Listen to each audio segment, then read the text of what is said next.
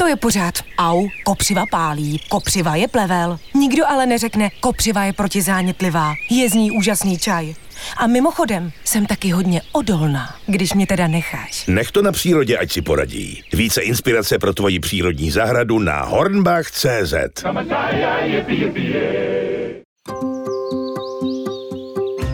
Krásný zelený den, milí posluchači.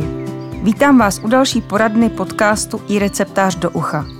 Opět tu vítám Janu Bucharovou, bioložku a dlouholetou spolupracovnici časopisu Receptář, která dnes bude odpovídat na vaše otázky, které jste poslali na adresu poradná zavináč ireceptář.cz. Dobrý den. Dobrý den. Na začátek se zeptám, co je u vás na zahradě nového? Máme radost, protože přišlo už to jaro, opravdu jak má být, i když eh, tady v Praze je trochu mm, ještě napřed víc. Vlastně jsem viděla u nádraží už jabloně rozkvetlé, tak to u nás ještě spí a ne, nevystrčili ani pupen, ale samozřejmě ty trnky a mirabelky kvetou a Radost mám hlavně ze skleníku. Myslím, že jsem ráda, že ho mám, protože tam opravdu už jsou krásné veliké saláty, to by se mi venku eh, nepodařilo. Jakmile zasvítí sluníčko, tak je tam hrozně příjemně, takže se tam člověk může chodit ohřívat. A teď přejdeme k dotazům od našich posluchačů. Máme mnoho štěpky z jarních prořezávek a rádi bychom ji využili. Prý se hodí k mulčování, ale ne na zeleninovou zahradu. Chtěla bych vědět proč a jestli to vadí okrasným rostlinám. Tak u té štěpky je to hodně užitečný materiál, zvlášť když to z prořezávek, eh, tudíž většinou z listnatých stromů, ale je tam takový eh, malý paradox, zdánlivý, štěpka a podobně i sláma vlastně opravdu ze začátku odebírá trochu dusíku z půdy a je to proto, že ty mikroorganismy, jak ji rozkládají, tak ona obsahuje hodně uhlíku, ale málo dusíku a oni potřebují i ten dusík a ten berou odinut. Takže je třeba to nevadí tolik okrasným rostlinám, které nevyžadují tolik dusíku. Zelenina ho většinou si žádá víc, protože roste rychle ale e, určitě ji lze využít na cestičky v té zeleninové zahradě a za jistých okolností, pokud by opravdu měli hodně a chtěli ji využít, ona zase té půdě nakonec udělá dobře, chrání ji a když se rozloží, právě ji obohatí i o ten uhlík, který tam často chybí ale chce to doplnit ten dusík, ale to jde vlastně různými způsoby, ne třeba tekutými hnojivy, které si lze i přepravit eh, snadno a levně z kopřiv, akorát to trochu zapáchá. A vlastně, když to doplní zálivkou, tak se ty hm, živiny vyrovnají. Nebo to může dát na kompost, tu štěpku. Jo, to je ano, výborný nápad, když tu štěpku zkompostuje, tak potom i takovým tím polosurovým kompostem ani to nemusí být dokonale rozložené. Když potom tím bude tu zeleninu mulčovat, tak je to úplně ideální. A ještě, když ta štěpka zůstane opravdu jen na povrchu půdy, tak nebude odebírat ten dusík z hlouby. Takže je dobré zvlášť u té zeleniny, aby se nedostala třeba při výsadbě právě až do hloubky k těm kořenům. Moje babička předtím, než vysela hrách, máčela semena ve vodě, aby pak lépe rostl. Já ale nevím, jak dlouho bych je měla máčet, jaký je správný postup. Hmm. To máčení semen měla babička určitě pravdu, to je dobrý fígl, zvlášť u těch větších, která jsou taková svrskalá, že necháme dabopnat ve vodě, protože Ono příroda to zařídila tak, aby třeba je nezmátnul první lehký deštík a hned nevyklíčila a potom neumřela na sucho, tak vlastně látky, které brání klíčení, se vyplaví až delším působením vody. Takže musíme je opravdu zavlažovat pořádně anebo právě máčet. Ta délka doby máčení, to je dobrá otázka, protože tam je určité riziko. Kdybychom je třeba máčeli déle než 24 hodin, tak se mohou ta semínka utopit. Ona potřebují kyslík. Takže když je namočíme na pár hodin, tak se nemůže nic stát, když přes noc, tak většinou taky ne. Ale jistější je třeba namočit jenom do mělké misky takovou tenkou vrstvu vody, aby třeba malinko vyčnívala. Pomůže taky občas tou uh, mističkou zatočit, aby prostě se tam ten kyslík dostal. Při tom máčení můžeme třeba tu vodu nahradit heřmánkovým čajem, to jim udělá dobře. Je to takové přírodní mořidlo proti houbovým chorobám. Jarmila z Oseka se ptá, Vždy na jaře jsem kupovala sadbu salátu a vyrostly normální hlávkové saláty. Ráda bych to letos zkusila rovnou ze semínek a kromě těch hlávkových salátů, které znám, jsou na obalech vyobrazené i takové košaté a kudrnaté a u nich popisy dubáček k česání. Co to vlastně znamená a jak ho mám sklízet?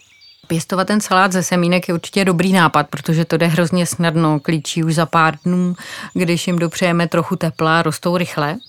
A právě ten výběr odrůd je pak uh, velmi široký a tyhle saláty lze vlastně pěstovat a sklízet podobně jako ty hlávkové. Narostou i trochu rychleji. Můžeme počkat, až naroste celá ta růžice a se říznout jí stejně jako hlávku. Ale je tam ještě další možnost, hodně zajímavá, zvlášť takhle na jaře, že vlastně jakmile začnou trochu růst listy, nemusíme čekat na nějaké zavinování hlávky, ale můžeme je začít sklízet buď seříznout centimetr dva vlastně nad sedéčkem té rostliny, ale ještě výhodnější způsob je odebírat jenom ty listy z okraje postupně a e, tím, že ponecháme to srdéčko neporušené, ten salát opravdu hrozně rychle dorůstá. To oproti těm hlávkovým je raketová rychlost a tím vlastně takhle spát těch salátů, když je pořád obíráme e, z kraje, tak opravdu může být velká mísa listů každý den. To je pořád. Au, kopřiva pálí, kopřiva je plevel. Nikdo ale neřekne, kopřiva je protizánětlivá. Je z ní úžasný čaj. A mimochodem, jsem taky hodně odolná, když mě teda necháš. Nech to na přírodě, ať si poradí. Více inspirace pro tvoji přírodní zahradu na hornbach.cz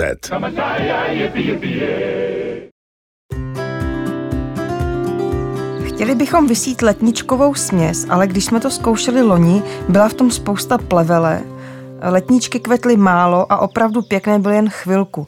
Co máme udělat, aby kvetly celé léto? Ty letničkové směsi jsou opravdu velká radost, když se to povede. Ono potom později ty letničky už mezi sebe moc plevelu nepustí, ale samozřejmě za začátku ten plevel bývá rychlejší a může je dost mořit někdy je lepší chvilku počkat, s těma letničkama moc nespěchat, protože ono ani není kam spěchat. Když potom je vysejeme, až když bude teplej, klidně až v květnu nebo v druhé polovině, tak oni zase o to rychleji porostou.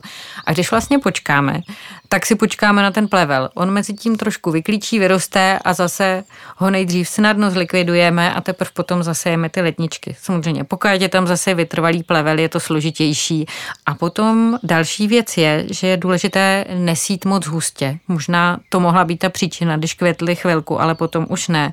Protože když jsou příliš nahustěné, tísní se neprospívají, nevyhraje ani jedna, ani druhá. takže většinou u těch ledničkových směsí vlastně v návodu je třeba napsáno i jako váha na metr čtvereční, můžeme si to přesně navážit a snažit se potom je co nejrovnoměrněji rozptýlit a sít po štipečkách anebo je smísit s kávovou sedlinou, někomu se to osvědčuje. Sejeme samozřejmě eh, hustěji, protože ne každé semínko přežije a vyklíčí, ale určitě to nemá smysl, aby třeba k sobě byly blíž než 3 cm, takže snažit se je opravdu rozptilovat a když se to nepovede, tak potom je ještě jako malé protrhat. Tam samozřejmě, i když se mezi těma malýma objeví plevílek, když ho odhalíme, tak je dobré taky ho vytrhnout. Čím dřív, tím líp. Je to snažší a pomůže to vlastně do budoucna tomu záhonu. Teď je tu dotaz, který uh, si myslím, že se vám bude líbit. Chtěli bychom část trávníku nahradit květinovou loukou. Musíme ho celý odstranit? Nebo můžeme trávník na květinovou louku přeměnit nějak postupně? To je určitě skvělý nápad, protože na místech, eh, kde vlastně nepotřebujeme chodit nebo kde není posezení, tak ta louka nahradí ten trávník, je mnohem méně náročná, nepotřebuje tu péči, vláhu a je hrozně užitečná i pro přírodu a krásná. A je pravda, že to odstranění drnů a osetí je takový nejspolehlivější způsob, jak mít tu louku pěknou brzo, ale taky to třeba dva roky trvá, než opravdu jako ten porost bude krásně kvetoucí a stabilní. A dost záleží, jaká je tam půda. Je dobré se podívat, jestli není ta úplně moc těžká jílovitá, protože tam to půjde hůř, případně ji vylehčit. Eh, podívat si, jestli je spíš eh, suší nebo vlhčí a podle toho si i vybrat vlastně směs pro osetí té louky. Tam je výhoda, že k dostání je dnes spousto směsí, které si můžeme vybrat nejen podle toho, co se nám líbí, ale podle vlastně našich podmínek, aby tam co nejlíp prospívala. Takže tohle je asi způsob nejistější, ale Jde to udělat i postupnou přeměnou, pokud to není opravdu nějaká hrozně těžká, zhutnělá půda, tak to může postupně jít tím, že vždycky kousek někde vyrýpneme, dosadíme tam, tam je potřeba si potom e, ty květiny předpěstovat, nebo lze i zakoupit sazenice a postupně tam dosazovat. Bohužel rozhození semínek takhle už do toho porostu velký efekt nemá, většina z nich jako nemá šanci. Ten trávník e, méně sekat, méně často a časem se to třeba podaří na tu louku proměnit. Někdy je ale lepší třeba udělat část tak a část tak, nebo postupně po kouscích.